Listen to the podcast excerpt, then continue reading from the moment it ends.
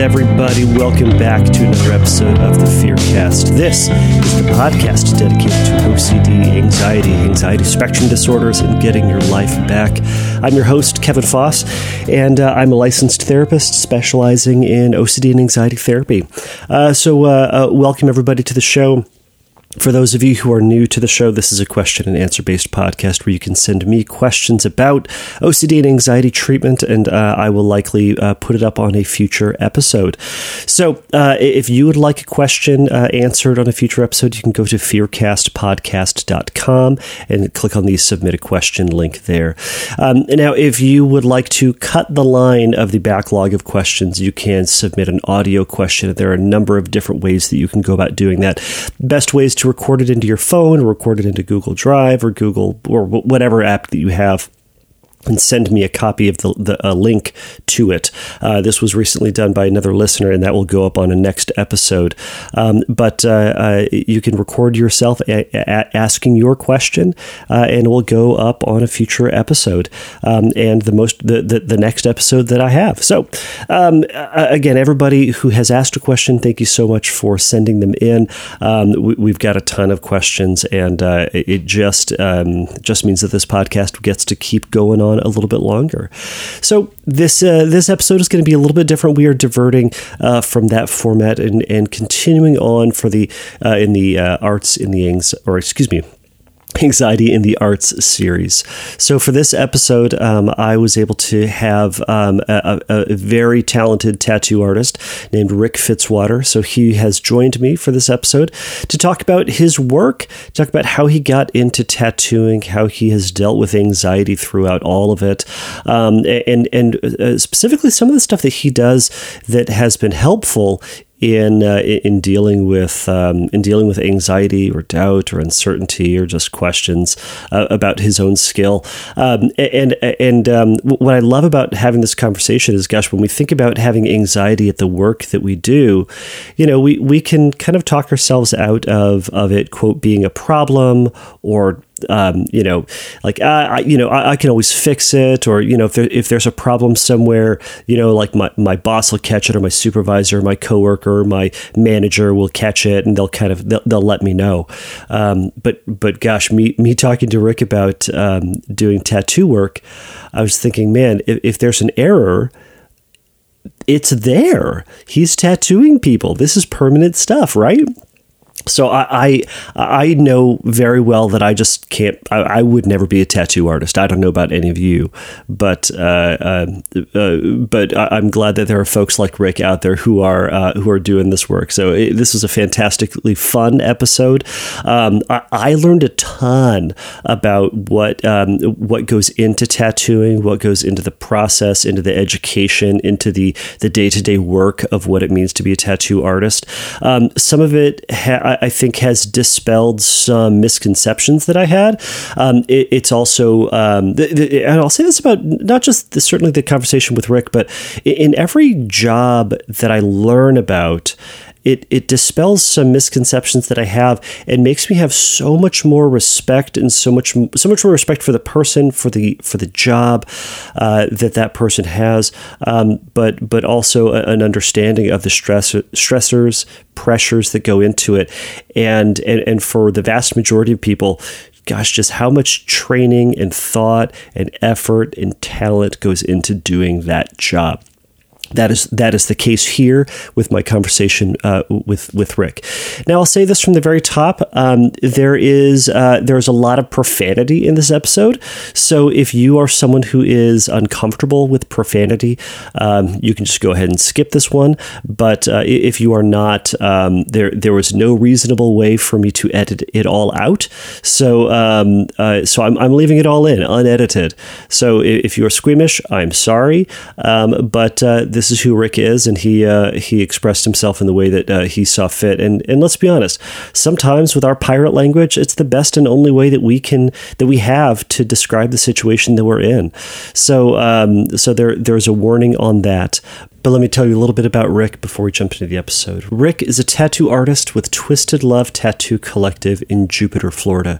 When he is not tattooing, you can find him painting or deep sea fishing. So, without further ado, here's my interview with Rick.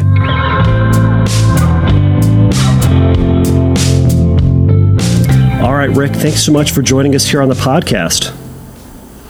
No problem. Glad to be here. Absolutely. Well, um, we were just talking about uh, what what you do and uh, and how you do it. But if you could just share with um, listeners a little bit about you, what you do, and uh, and we'll we'll we'll launch off from there. All right. My name is Rick. I'm a tattoo artist out here in Jupiter, Florida. Um, work at a shop called Twisted Love Tattoos. It's uh, been doing it for the last two years that I've been in Florida. Last probably collective eight on and off.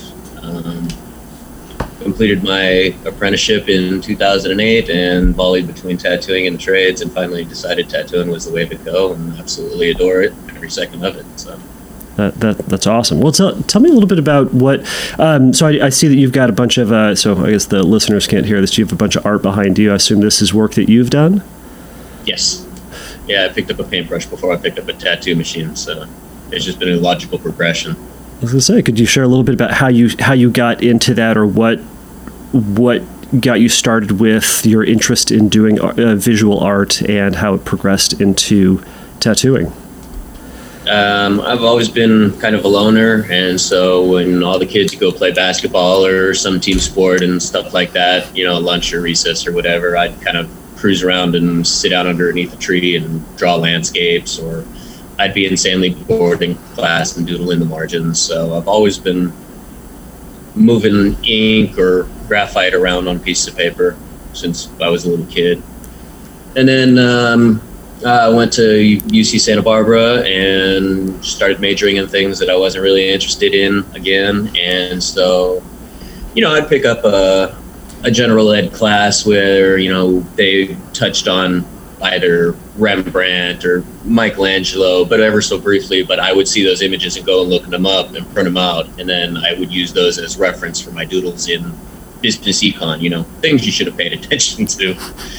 But um, yeah, so um, I, my drawings kind of taken off. I have a better understanding of it and you know college is the time that kids get out from under their parents wings but still have mommy and daddy's credit cards so they start dabbling around in light body modification, you know, the basic piercings and some really cool tattoos for when you were like 18. You know, you got the biohazard sign and yada, yada, yada. So, you know, I hung out with a bunch of kids who were not visually or were artistically inclined. And so, you know, they'd always drop comments like, oh man, you know, I have all these ideas for this cool sleeve this guy's to slap on me and he's to do it out of his garage. Yeah, yeah. So I was always the one who would pipe up for a little side hustle money. You know, I'll draw it out for you. You just give me your ideas and I'll slap it out. We'll go back and forth until you find something you like, and then you know you shoot me eighty bucks for the design, and then go have Joe Schmo or whoever's going to do it go tattoo it on you. And you know they come back pumped up on life, and the tattoo would look like dog shit. And you know, whatever. I got my beer money, and we go out and pray. And so, you know, I'm telling my parents this. I'm telling my sister this, and um, my parents have always had a business uh, oriented minds, and so you know they said, "Why are you settling for peanuts when you you can get the whole tree?" And so you know, I finally I fought. Uh, I've got the I fought the anxiety of being culpable for permanently marking people's bodies. Um, you know, I, it wasn't for me. You know, I didn't want to be held accountable for potentially blowing somebody's skin. Mm-hmm and I fought it for a while. I fought it for a while, and um, I ended up going into a local tattoo shop with one of my friends who brought me to Career Artists for my first tattoo, and he was a really rad dude. And um, I, you know, we parted ways, and about six months later, I finally started getting the itch and started sniffing around shops, and I got shut down like 10, 15 times, just anywhere from not looking for it right now to stone cold get the fuck out of my shop. So I finally reached out to this dude because you know my friend I'd been tattooed by him and he was friends with my friend, and so I said, "Yeah, man, you know I've I've been shut down a lot. I'm looking to get into the industry. I was wondering if you'd help me out about that." And um, he told me to bring my portfolio by, and so I brought it by the next day, and you know one thing led to another, and I started hanging around, cleaning up the shop, scrubbing tubes for him, and then then it was a, turned into a full blown apprenticeship. That's bonkers. So, So, Yeah. so, so to give people an idea about um, about what an apprenticeship looks like, so I think there's a lot of misunderstandings about you know how people get into tattooing and, and what it what it what it takes to then become a tattoo artist. Um, so, what did you have to do to get to that place? Um, I did a traditional apprenticeship. Um, since I started mine and have successfully completed it, there have been the implementation into modern society of these quote tattoo schools where you pay an ungodly amount of money and you get classroom time, which is fantastic. You get all, a lot of theory, and tattooing is a lot of theory, color theory, um, basic physics on how the needle impacts the skin, enters the skin, uh, abuses the skin how the pigments sit, where the pigments sit, all that fun stuff. So um, you get all of this in a classroom setting, but you never get the hands-on experience of tracing a rose 300 times to get the muscle memory up. You don't get the um, quote upon quote hazing or abuse that will lead you into being able to survive in any tattoo shop because it is kind of a different world. If you don't have thick skin, you ain't gonna last. But um, again, you know, these offered tattoo schools, you get all this theory, but you don't get hands-on approach to figure out what's too deep, what's not deep enough, how to pull a nice clean line, how to bold a line. You know, you just it's like telling a kid how to measure and handing them a tack hammer and saying, "Okay, you're a carpenter now. Good luck." Right. So a true apprenticeship is you are basically this dude's right hand and left hand and feet for about a year to a year and a half, depending Mhm. on you know your learning curve and his ability to teach. So my day began. I'd walk into the shop after my nine to five to make money because apprenticeships are unpaid, and addressing that, you know, you are being given a life skill that you can go anywhere in this world and set up shop immediately, and you're golden as Right. long as you're good. Right. Um, so It's a big gift. uh, yeah, that's the trade-off. Is you are somebody's bitch for quite a while. hmm So my day would start. I'd get off my nine to five. I'd walk straight in. I'd go into the back into what's called a clean room or a dirty room. They're used interchangeably. It's where you scrub all the biohazard. Back then, it was the steel tubes that guide the needles and attach to the machine, hmm um, or the piercing tools, um, receiving tubes, hemus.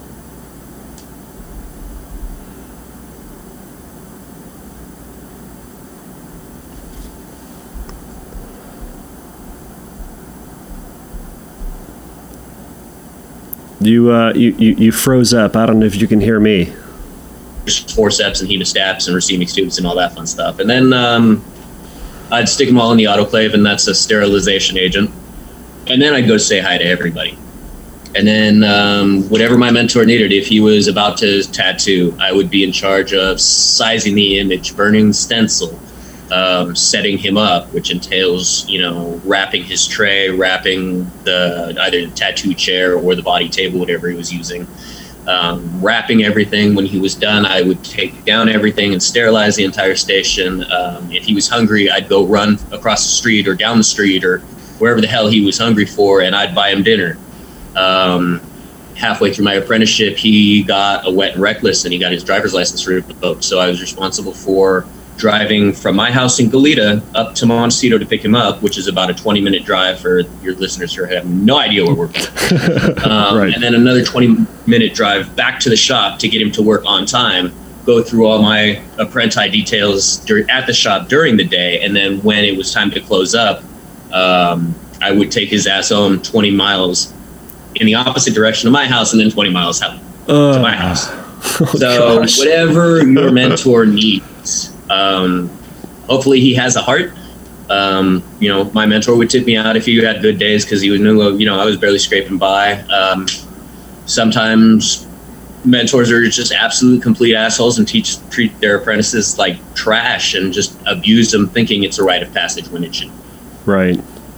But um, you know, long-winded reply in a nutshell. Basically, an apprenticeship is a way of paying for the trade that you are being taught. So you work for free, and you know, or you could go to that tattoo school for ten grand and learn almost absolutely nothing but theory. So Right. Man, I, I that's um it's certainly an education for me to hear kind of how that whole process goes because again, I don't think it, I don't think I know anybody who would be able to tell me that how how you get to become that. I think it also illustrates how much work, how much time, how much dedication goes into doing this thing, so that you know exactly what to do, how to do it, um, in the most correct sort of way. Mm-hmm. But so, but one of the things you also had said. So in it, well, actually, I'll say this then. So you went through that whole process. Then you've been tattooing from that time. You said for about eight years. Uh, on and off. On I traded it trade uh, in the trades, doing HVLP painting, painting cars, um, industrial painting, stuff like that. Mm-hmm. Because unfortunately, the tattooing industry doesn't come with benefits, and every so often, you know, like to get my teeth cleaned and my uh, eyes checked. Crazy. So I would volley back and forth between tattooing and the trades. Fair enough. Okay. Do do you still? So, um, but honestly, on a side note and a professional note, tattooing is not like riding a bike. So when you slack off and do something else for you know a year or two years, you can't slide right back into tattooing as you were. You don't have the practice, the confidence, and this industry just changes mechanically and artistically at light years at a time. Oy so right. I was doing myself actually a great disservice going back and forth when I should have just rounded out. But um, every, in answer to your question, every day, day to day, as my career for the past two years. Okay. Okay. So one of the things you had said earlier is that you, you were you were fighting getting into tattooing because you're you're nervous, anxious about, you know, per- permanently marring somebody. I think that was I don't know if that's the ver- verbs you use, but I guess tell tell me about that that worry that you had and, and what it took for you to overcome that to eventually essentially talk yourself into doing it. Um, I had reservations because you know, I've always heard there's always that movie with the biker who gets a tattoo that's fucked up and the biker goes and beats somebody. Well, you know, we watch those movies when we are kids and then eventually you grow up. And if you start hanging around the kind of guys that I was hanging around, you hear stories. Oh man, this guy kind of just blew out this line and it looks like dog shit. I'm going to go back and I'm going to put, put a lock in a sock and come find him. And, you know, I was hanging out with a bunch of bikers. I was designing tattoos for them. I didn't want to piss them off. I didn't want, you know, if I was the one to fuck that tattoo up on the wrong cat, you know, there's still people in that world that would come find you because you had a bad day. Mm-hmm. And so finally, one day, I actually, you know, I went to go get my tattoo and I paid, you know, standard tattoo rates at that time. And I was astonished mm-hmm. because, I mean, there's a lot of money. It's, tattoo artists generally split whatever they charge, whatever they get for that tattoo in total, they split it 50 50 with the shop. Mm-hmm. So they'll usually kind of kick up standard prices to cover, get them a little bit more loot. But anyway, um, when it came to my decision, it was just I love drawing. The world disappears. It didn't matter what the fuck was going on. If I was getting crappy grades or in trouble for smoking pot or shit like that, I could always escape with a pencil or a pen. And so I I had to know that you know tattooing would have been the same and or better because now I was getting paid for it. So what really made me get into was a I could be an artist all day, every day, and b money. Right. And it comes down to living that dream of you don't work a day in your life if you do what you love.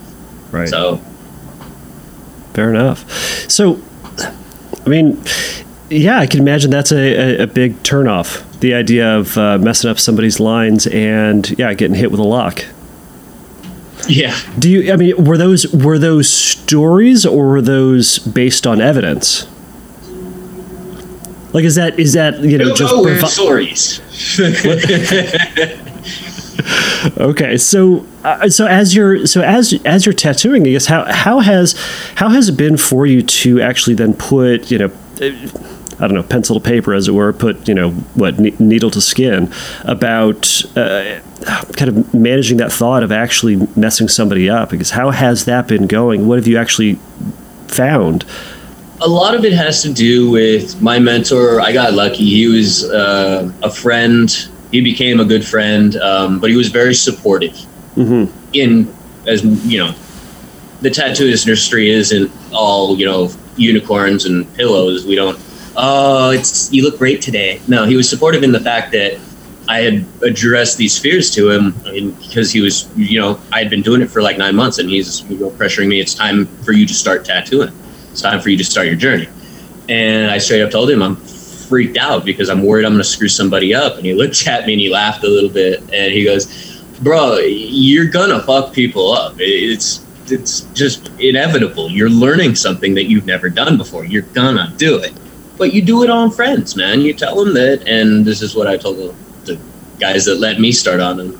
There will be a select few that will get free tattoos for the rest of their life because you're going to.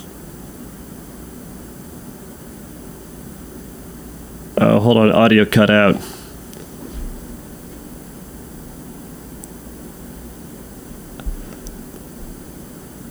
I don't know if you can hear me, but I can't hear you at all. Allowed need to tattoo them for my first couple tattoos. Were supportive in the fact that they also, as I progressed, allowed me to try things that pushed my limits. Tell me about that. Tell me about. Uh, could you, could you tell a story about one of those er- early tattoos? What was that? What was that like to you know talk to one of your friends, talk him into doing it, and take that risk?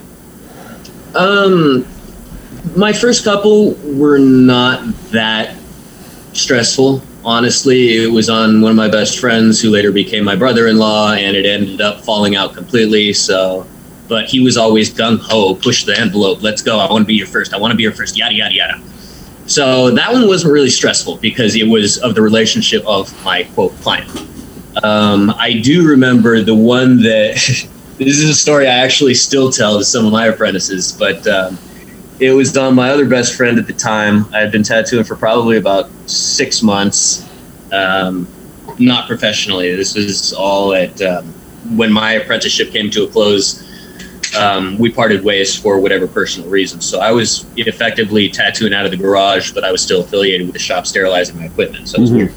But anyway, um, my goal at that time and still to this day was to become a photorealistic artist and um, I only knew that term because I got really lucky. I hooked up with, or I didn't hook up with one. I um, I got a tattoo spot to be tattooed at the Ventura Tattoo Convention by this up and rising star who's now a huge titan in the industry.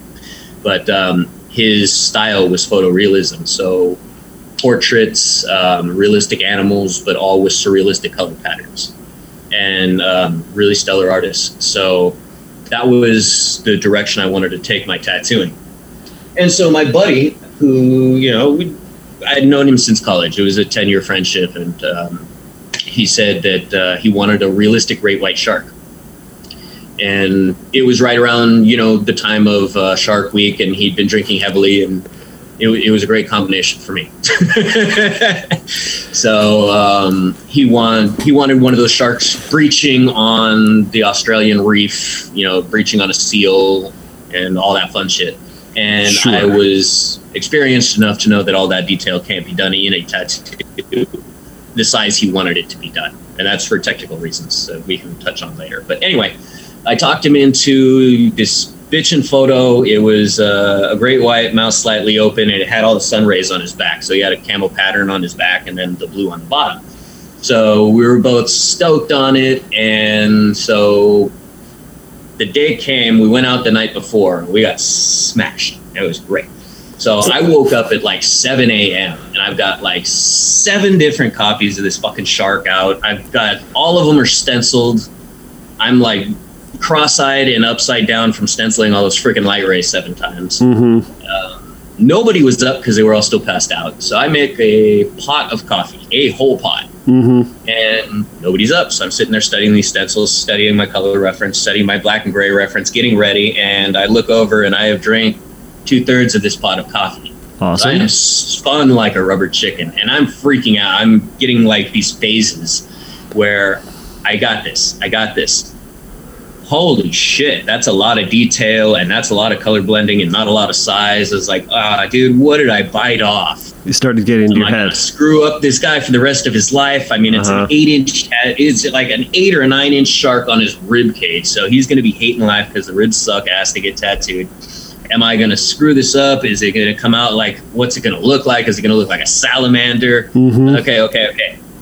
You studied for this. You got this. Uh-huh. You, know, you color theory. You've been reading. You've been studying. You you went to you know this is what you you trained for. I got this, and it's about an hour and a half of this, just up and down and up and down and up and down. And finally, he opens his door. I was like, "Yes, man, let's go. I'm ready. I got a pot of coffee made. I've also drank two thirds of it. Let's go." And I'm like vibrating, uh-huh. almost trying not to turn into just pure energy at that moment. I have so much oh, caffeine. oh, and he goes, "Oh man, oh, we're all gonna go to Cody's for breakfast. I was like, fuck, that's like a four hour breakfast. And I was like, I can't, I can't, I can't hold still. I've got too much coffee in me and I'm too fucking stressed about your ribs. We're supposed to tattoo. We're doing this or not. Yeah, so right. they go to breakfast and I have four more hours to go up and down and up and down and up and down. And so finally I just got out. I, I left everything on the counter and I just went for a walk around the block. I came back and, uh, you know, he was there, everybody was ready, and we slapped stencil on. I started tattooing, and man, five hours later, it's still one of my better earlier color pieces. Yeah, but um, yeah, man, that uh, the pot of coffee didn't help, but that was my first real like battle with oh shit, and you know the ensuing up and down, and kind of calming myself down, and then having it shoot out of control. It was, oh it was funny gosh. to look back on, but it was not fun at the time. Right, right. I mean, that uh, I, I, was so worried that that story was going to go south. no, no, it didn't. Oh my gosh! So, I mean, from from that experience, what what have what did you then take to your future? I guess how do how do you use that story for your apprentices, and also how has that then affected the way that you kind of prepare for future tattooing? Um, well, in the immediate aftermath of that, it would kind of serve as a rudimentary calming method for me is to recognize it and address it with, you know, whatever points of confidence that I have from the training I was given mm-hmm. and all the theory that I've accumulated and all that fun stuff. Um, but you know, other than that, I I tell my apprentices all the time: start small, work up, and then keep a couple friends, you know, close friends close to you for when you want to push the boundaries. Because if you don't push the boundaries, and this is actually, unless you have another question, I've got a more recent story where um, kind of the same thing happened, but it did push my boundaries. But anyway, um, I tell my apprentices that, you know, you always have to build confidence. You have to tattoo every day. And if you don't, I mean, you're working backwards on yourself Mm. But if you tattoo every day, you'll build a confidence where all of a sudden, certain things that you do on a day to day basis, you don't have that hiccup or that reservation in the fact that you're tattooing somebody for life. Um, you know, I'm the only walk in artist for my shop. And um, so I get the majority of, you know, whatever's in vogue right now. So right now it's infinity signs with insanely little lettering inside of one of the curves, or the standard names butterflies and hearts. So I've just gotten so damn good at it because that's all I've done for the past two years, minus a couple of you know the friends that I bring that let me do cool shit on them. Mm-hmm. Um, you know, it's all money making things, but I really don't think twice about it because it's a name. I it's an equation that I've already set in motion and memorized so many freaking times and done it backwards, forwards, lefts, right, upside down, and you know, right, right. side up. That it doesn't it doesn't faze me that I'm marking somebody for life. Now it's all about the experience that I can give them because probably about 80% of the people, the walk-ins that we get are first timers. Right. So nobody wants a shitty my first tattoo story they want you know i want to give them and we're structured you know we're in a more affluent neighborhood and town and it's a bitch and shop um, so i want to be able to give people you know a fantastic just even if it's their first and only. I want that to be a positive experience that they're going to want to retell the story so that doesn't bother me anymore it's when things walk in where i want to snatch them up because um, I'm in a photorealistic shot. Black one's a black and gray, and one's color. Both of the owners, the co-owners. Okay. And so um, the only way that I really get to push my my trade and my skill level is to tattoo, you know, my friends mm-hmm. or clients that have an idea and money's not that much of an issue mm-hmm. because you know bigger, more intricate, detailed tattoos take longer, which equates to more money. Right. But anyway, um, so every so often, I'll have to field a walk in that will go outside of what I'm comfortable with. Like my black and gray game is not as comfortable as my color game, just because of the way that you know I got into it. My mentor was color based, and I didn't really have anybody to teach me black and gray, and there's definitely an approach and a tactic to it, Mm-hmm. just like there is in color. I just never learned it, so I shied away from black and gray because I didn't want to be that guy to give somebody a crappy black and gray tattoo. Right. But, you know, as my walk-ins necessitated it more and more, and I got to shade, you know, three-dimensional hearts and all that fun shit in black and gray, my black and gray got smoother and lighter and more photorealistic. So Practiced it. I was kind of using the walk-ins all the leeway that I could squeeze out of them to give me a challenge. And then all of a sudden, you know, my two boys are tattooing. Somebody walks in, so I go in to greet him, and he's an older uh, ex-Navy vet, and he wanted a full sleeve, black and gray, of you know all of these memorable, you know, um, naval insignias. Like Mhm. uh, I don't know, I'm not a huge Navy guy, but anyway, um, anchors and obviously a compass and a rotor, you know, all that fun stuff. Yeah, but yeah. he wanted the whole sleeve in black and gray, and so I didn't make a hiccup. You know, I explained to him the process of how a sleeve is compiled and executed, and basically took his deposit and said, "Yeah, man, I got this." And I was, eh, proverbially speaking, um, crapping a brick Mm-hmm. because I've never done full. I've never done a full black and gray sleeve. I've done chunks of them, done Mhm. half sleeves, but never a full one. And that's always, you know, kind of a mile marker in your careers is first sleeve, first torso, first back piece, first throat. Uh, And so he looked at my work on my Instagram, which is always, you know, unfiltered and all that fun shit. So Mhm. he looked at my work and he was like, "Yeah, man, let's do it."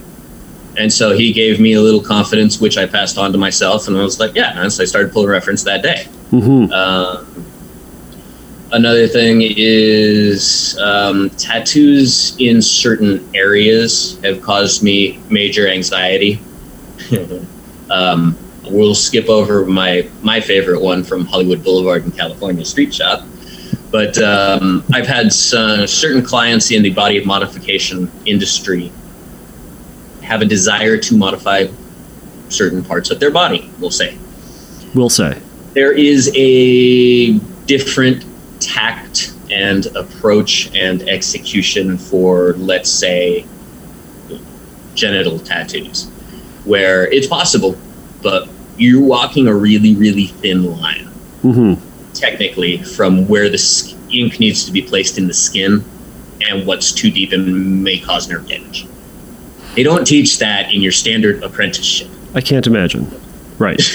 so um, when a client walks in with good a lot, a lot of good money and they say i want this tattooed have you done these before if you say no 100% of the time people are going to go okay and walk away Right. because they want somebody who's done it before well in the tattooing industry there's only one way to uh, let's say practice in those areas and that's on yourself Mm-hmm. so some of the crazy decisions I've made in the past have been, you know, beneficial to my my trade and my Uh-huh. skill. So when you say yes, have you done them before? Yes, they say okay, let's go. Mm-hmm.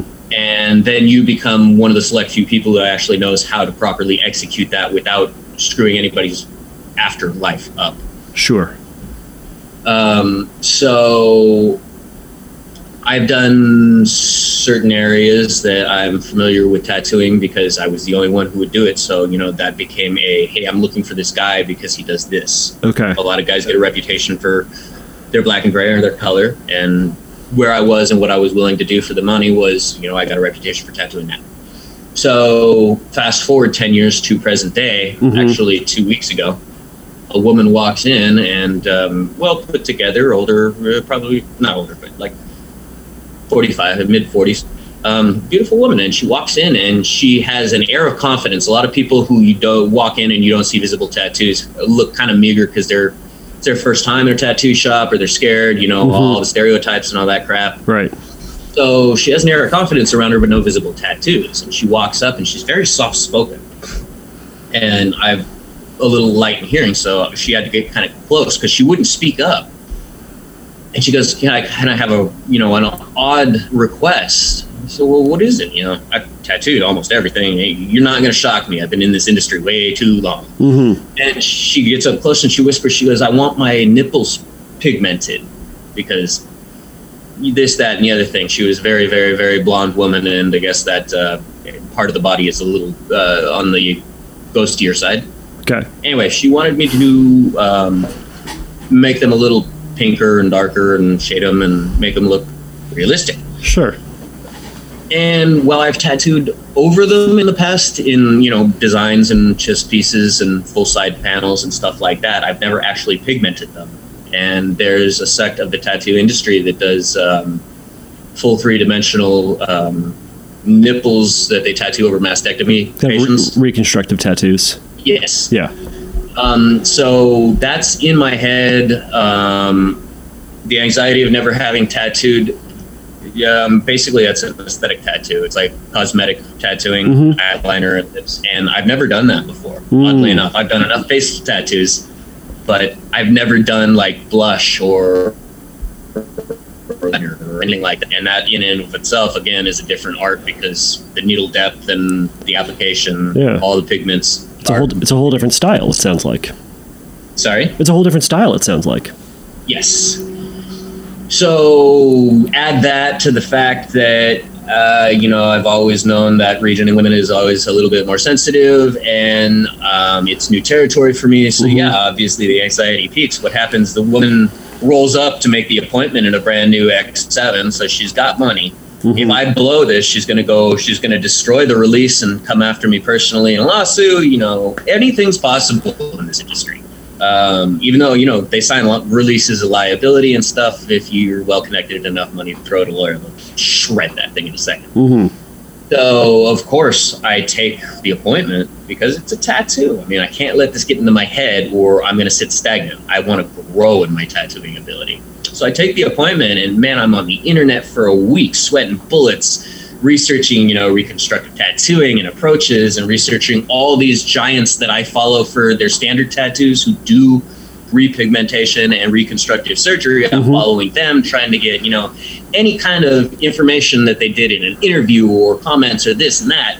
And I'm sweating bullets and day comes, um, I get there early, I set up, I'm back and forth in and out of my head, you know, trying to just suppress it like if it was a bad acid trip or something where you try to control it instead of fixing the problem. hmm And so I'm pacing, and all of a sudden it dawns on me that that part of the body is used to nurse, you know, children, and it's made from the factory, quote unquote, to get beat up and abused because kids don't care; they just want milk, right? They're Sure. not, you know, being any kind of gentle. So the part of the body was designed to take abuse.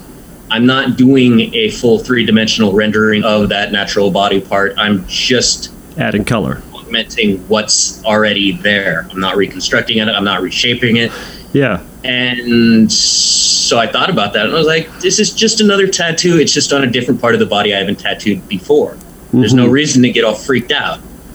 Right. And then I started freaking out about matching the color. Oh my God. Well, you know, do I have the right color in my skin tone sets? Oh shit. Oh man, everything just immediately flew back into the wind.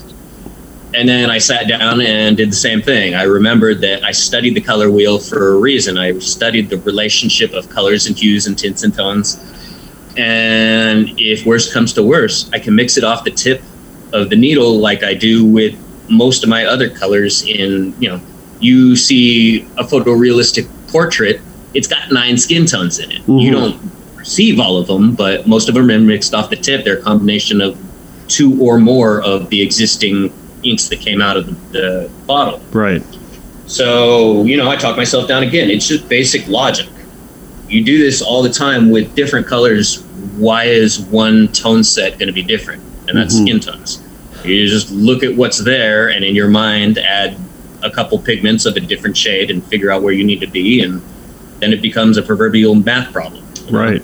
What percentage of this color on top of what percentage of that color do I need to achieve the result? Right. And then it was just execution. It's just brush it in like you would a standard tattoo. If you were shading black and gray. Mm-hmm. It sounds like you had to kind of catch yourself going, you know, going down the rabbit hole of crazy thoughts. Um, that's my natural reaction to everything in life. If there's something where I have, if there's an issue that pops up or something that may be an issue, Yeah. um, if I have time to think about it and worry about it, Yeah. then I worry about it. And it's Mhm. not until somebody comes and says, "Do you have any control over the situation?" No. Okay, then chill the hell out. right. You know that, or I logically talk myself out. right. and logic is a big thing for me when it comes to like I said, problems in my life, but mainly for tattooing. Um, tattooing for me is a lot of um, if-then equations. Yeah. Like, the one class I took in Java coding way the hell back when, you know, a lot of coding is based on if then.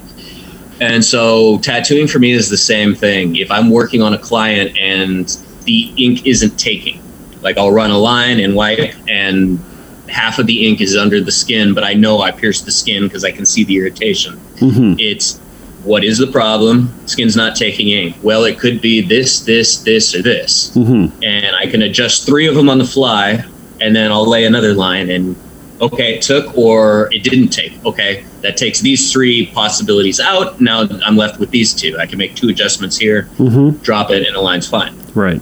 Um, same thing, you can size people up, and um, I mean, this isn't in a negative way, but I mean, you can tell generally the texture of somebody's skin if I need to turn the give of my machine up or down. If they're older, generally they have more frail skin. I need a softer hit from my machine, so I'll turn my machine down, the voltage down, my hand speed down. Um, I'll adjust the execution of the tattoo and the way my tools perform. Right. Um, and I could be totally wrong, but you know, the majority of what you see is generally what you get. You know, Right. somebody comes in, they're super tan. Either your tat, they're not going to take care of your tattoo because they're going to go put it in a tanning bed, they spend a lot of time in the sun. A, tattooing them is going to be a bitch because their skin's tough as leather, Mm-hmm. and B, your tattoo is probably going to look like shit because they're going to go fishing the next day. So you can judge a lot of things by looking and thinking. Right. But um, color theory is the same thing, man. If and then. If you do this, will the color mud? Will it amplify it? Will it tone it down? Um, But it sounds like all that Yeah, has just come right. through practice and just just rote working the same thing over and over and over and over and over again. practice and listening. That's what a lot of my apprentices don't do or are good at, and Uh-huh. that comes back to how long your apprenticeship lasts. Is Mhm. your ability to absorb and tweak however you need to tweak it, so Mhm. your brain can wrap around it. Yeah. and absorb concepts because a lot of color a lot of tattooing is conceptual Mhm. um, i remember i was only i was never allowed in my mentor station while he was tattooing Mhm. but we had like little four foot pony walls and i spent my uh, every day a whole year on the other side of that pony wall glued to that motherfucker just asking him questions hmm and um, you know how I learned things like I would watch him fixing up an old tattoo, and there would be some yellow in there, and he'd want to blend into the yellow, and he'd blend with I don't know green or pick a color. I don't remember what the color was, but the existing tattoo, like I said, had that existing color, and he would blend into it, hmm and so that spawned me to ask, you know. Um, can you still blend a tattoo? How old's that tattoo? Five years? You can still blend into it? Yes. Why? Well, because the ink stays stagnant and liquid inside of the skin. So it never dries up, quote upon quote. hmm Um, just Hmm. things like that. And all of that stuff, you ret- if you retain it, then you can apply it in those situations where you don't have somebody over your shoulder where you can ask questions to or hold your hand Right. now you know it's the same as anybody who uh, like I don't like you man you went to fucking you went to God knows how many schools have how many degrees but all of well most of that knowledge that you were given in all of those classes leading up to your present state Mhm. you've retained and can apply you know if you see somebody exhibiting this trait you you can reach into that big brain of yours and figure out okay it could be this could be that could be this That's generous of you. Um, but um, yeah, I, I hear what you're saying. It's also that I mean, so using that logic though to kind of pull yourself to to ground yourself in that which you already know, the stuff that you've practiced, the stuff that you've asked about, all the knowledge that, that you've achieved, that you've um, uh, I guess earned, I should say. How do you keep yourself from going down the rabbit hole? You kind of talked about the two things, right? One, the rabbit hole is your natural go to, but logic is the thing that, that grounds you into kind of calming the heck down and being able to do do your job effectively.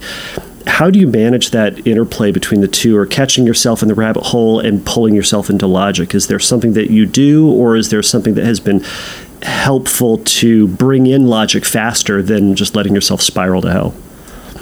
Um, you're probably going to laugh at the answer because the first thing that popped into mind was quantitative and not qualitative.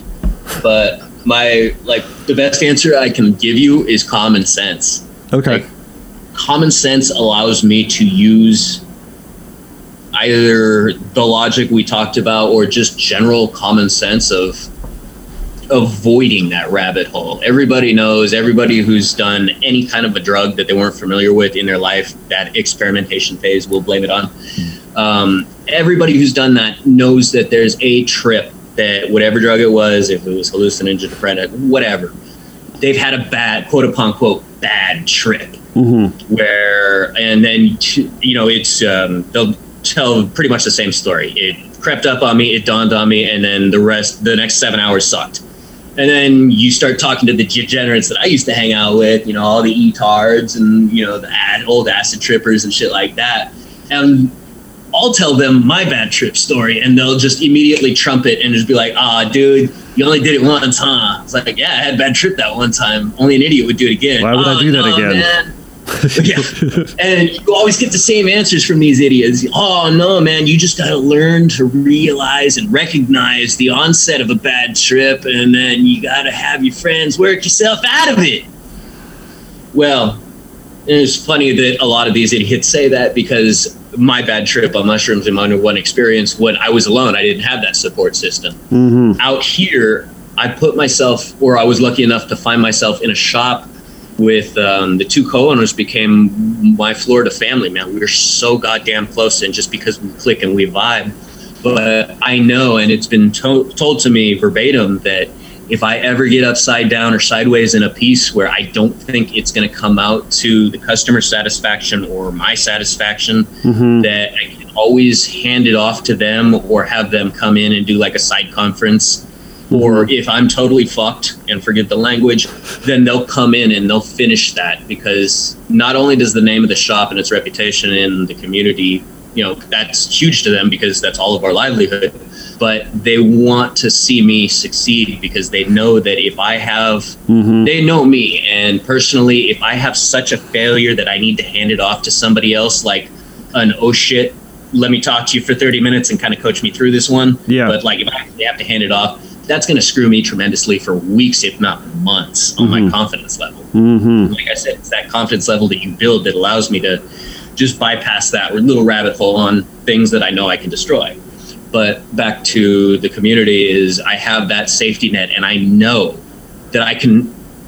They won't be happy about it, but I can push my limits to the point where I have that backup if I need it. Right, that back so pocket I don't even confidence. That, but conversely, the common sense in me that was previously discussed, if I, I mean, now I have the experience to where if I land a piece that is a little beyond my means or pushing my limits and I know that, mm-hmm. then I will do my due diligence and do my homework. I'll pull my reference, I'll get them approved by the client, and I'll sit there. And if it's really over my head, I'll run the whole process in a painting because I run my paintings the same way I run my tattoos. I'll stencil out a painting transfer the stencil onto the canvas, and then I start my painting process. Mm. I learned how to stencil for my painting from my tattoos.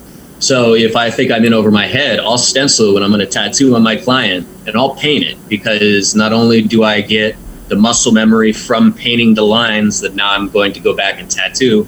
Now I can build my color palette. Now I can work on my color theory. And there's, if you blow it, man, you fucking wait a couple days and you, you let the oil dry and you paint over it. You know, there's there's no real oopses in paintings. As Bob Ross says, there's only happy mistakes. That's good, not so much. Um, but it's like I said, man, it's common sense to stop, realize that I am displaying signs of anxiety over this piece. I already took the deposit, so I'm committed to this gentleman or this woman. You know, um, I can't back out on it. Uh-huh. I can't transfer him over to my boss, who's seventy-five dollars an hour more expensive than I am. Mm-hmm you know, I don't want to eat the difference because that's what I would do being a good human being, having done that. Right. But I'll sit down if I'm a little, you know, weirded out and I'll wait till I get home and I'll chill out. I'll put some comfortable music on and I'll, like I said, I'll stencil all of it. I'll compile it just as I was going to tattoo it and I'll paint it. Right. Right. I mean, to me, that seems like common sense, but common sense ain't that common these days anymore, which is why I thought you would laugh at my answer. fair, um, fair, fair, enough. Yeah, man. I know. I mean, the humility in me that I wish more artists had is um, the game is always changing. And there was always somebody even if it was five minutes before you picked up a pencil they already picked up a pencil. So their shit's going to be stellar. Even if you grow at the same rate you're never going to surpass them or reach their level. Um, the humility in me allows me to recognize that. And so i'm constantly pushing and uncomfortable which is becoming a new norm which is good for me for progress right. because i have a way to handle you know, I put myself in that uncomfortable situation and I realize it, but I did it intentionally because I know that I have the at least the basic fundamentals to get me started, and then I can ask questions. You know. Totally. Yeah. Well, I, I know in the sake of time, is there anything else that you if you could give advice to perhaps another tattoo artist or a guy that's just getting started, a woman that's just getting started out in the business, uh, who's maybe having some jitters or some anxiety about this, what is there any like takeaway that you could give them um, as they're starting their journey? Um, yeah, actually, and I can even broaden on that since, like I said, I used to work in the trades, but. Um, put yourself in a position before you begin that journey. Hold out for that really stellar artist that you admire or know somebody's reputation. Don't go in, you know, don't jump into apprenticeship with somebody who's got a habit that they're not willing to kick or that's going to impede them and impede you because the minute you get stagnant in this industry in any industry eh, you're done man because like i said this industry moves at light speed Mm-hmm. Um, so choose. I mean, like I said, I got told no and shut down a lot looking for my apprenticeship, but I just kept after it and um, hold out, have standards to know what you want because you will, for the first year, year and a half, you spend every waking moment around that person. You're going to start to emulate them. Um, uh, their social patterns. You're going to emulate any habits that they have. So just don't set yourself up to fail. Okay. But um, don't ever be afraid to ask questions. Ask questions to the point where you piss him off.